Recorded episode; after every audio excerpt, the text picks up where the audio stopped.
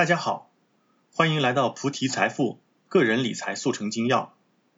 今天我们进入课程的第三章石头。无论你是喜欢王者荣耀还是和平精英，又或者其他大多数个人英雄主义的游戏，都会面临一个问题，那就是防护。不穿护甲裸奔的顶尖高手是有的，但那是高手，不是普通人。普通人都希望盔甲越厚越好，最好还能有复活甲。倒地立刻满血复活。在这一章，我们就来讲讲现实中的各种甲胄，帮你和家人更好的应对风险。第一节，你敢不敢裸奔？首先，我想问一个问题，让我们设想这样一个场景：天气十分暖和，阳光十分明媚，在一个没有别人的树林里，你愿意裸奔吗？我相信可能有人会。但大多数人都会天生感觉裸奔不舒服、不安全。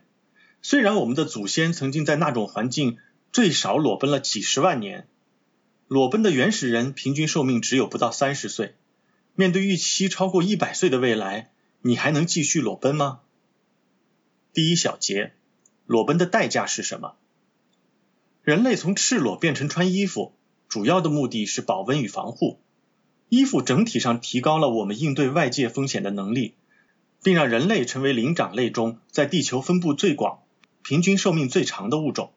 对于我们每个人来说，在理财规划中考虑保障，就跟人类从裸体变成通过穿衣服保护自己一样重要。我之前提过，个人和家庭理财的核心目标不是短期实现暴富，而是让自己的资产持续保值增值，立于不败之地。这个目标听起来不高，但实际上真能做到的人很少。正如自然环境变化有可能让人生病，家庭收入变化也可以直接影响我们的生活质量。没有应急储备，一旦失业或者失去工作能力，生活就会朝不保夕。保险就是为了防备包括生病、意外，甚至死亡等极端事件的专用储备，是我们应对不确定性的盔甲。在某些情况下，甚至可以是复活甲。给你东山再起的机会。人类天生都是乐观的，这是上亿年进化来的本能。乐观让我们勇于探索，但乐观也容易让我们变得盲目。与之类似，大多数人不会天生就考虑买保险，因为保险作为偶尔用到的盔甲，虽然能在极端情况下发挥不可替代的作用，但是极端情况毕竟很少发生。所以，主动考虑负面情况和保险的人。远少于考虑正面情况和投资的人，但也正因为如此，对大众来说，在考虑投资之前，先考虑买保险反而变得更重要。没有投资，你最多损失收益；没有保险，你却可能倾家荡产。第二小节，为什么上代人很少买保险？用盔甲类比保险其实远远不够，因为人可以一辈子把自己锁在安全屋，完全不穿盔甲。但人却无法躲避生老病死这些连佛祖终其一生都渴望解决的问题。中国人之所以对保险的接受程度偏低，一是因为中国保险业起步较晚，二是因为我们的父辈对保险没有现在这么强烈的需求。耶鲁大学经济学家陈志武教授对此曾做过专题研究，在他的《金融的逻辑》这本书中给出了这样一个结论。历史上的中国人并不是没有保险，两三千年构建的宗族制度就是家族的保险，而养儿防老则是家庭的保险。但是现在时代不同了，宗族不复存在，家庭越来越小，但治病和养老的经济压力却越来越大。对于治病，原来几乎不用钱或者用很少钱就能看好了感冒，变得没有几百块钱都下不来，而大病的费用更是无底洞。甚至会拖垮一个家庭。对于养老来说，虽然我们乐于看到预期寿命不断提升，但养老的压力也越来越大。原来是人生七十古来稀，现在却要做好百岁人生的准备。在公众号的文稿里，大家可以看到下面这张草帽图，它经常被用来概括大众面临的三个阶段和四大问题。每个人赚钱只有奋斗期这一个阶段。但支出却是人生全程，无论走得太早还是活得太久，都可能钱不够用。前者通常连累了家人，后者往往拖累了子女。除此之外，子女教育是二十年的支出，大病残废是潜在的风险，这些都是我们需要提前考虑的问题。所以从经济的角度来看，我们的确比古人活得更累，压力更大。我们必须在有限的赚钱时间内做好应对长期问题的准备，这就是当代人为什么更需要保障的原因。第三小节，为什么很多人都不喜欢谈保险？面对潜在危险，不少中国人更愿意求神拜佛，而不愿意购买保险。这既是前面说的历史原因，保险意识还没有建立起来，同时也有过去几十年中国保险业比较混乱。不少人买了保险，但没有保障造成的不良影响。之前我们提到家族养老是中国几千年来的传统，但是同样是中国人，台湾和香港的保险渗透率却要远高于中国大陆。这当然有经济水平的原因，同时也是因为他们在历史上受到了保险发展更早的日本和英国的教育。日本是亚洲保险渗透率最高的地区，平均每个人有五张以上的保单。这与日本长期以来地震灾难频发有很大的关系。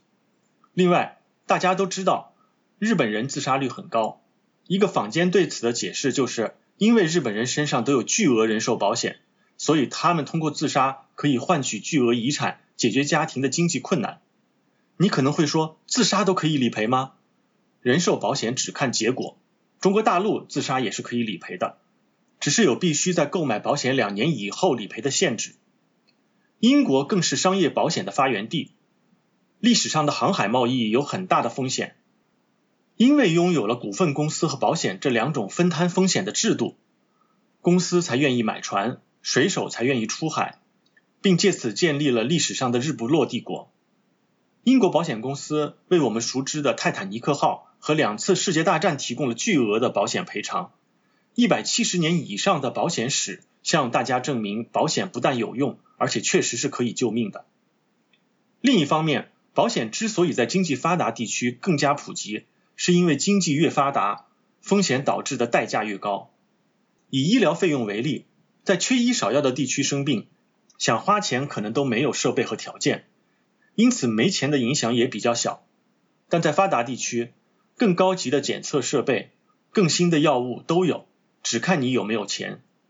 如果完全可以治好的病，因为没钱而放弃，那就变得非常可悲了。几年前我在英国旅游，乘坐大巴车从剑桥开往伦敦，车没开出多久，就听到有人呼救，发现是一位老年男性身体不适。他太太大声向司机和随即而来的医务人员反复强调的一点就是，他是美国人，买了足够的商业医疗保险，可以用最好、最适合的方法实施救援。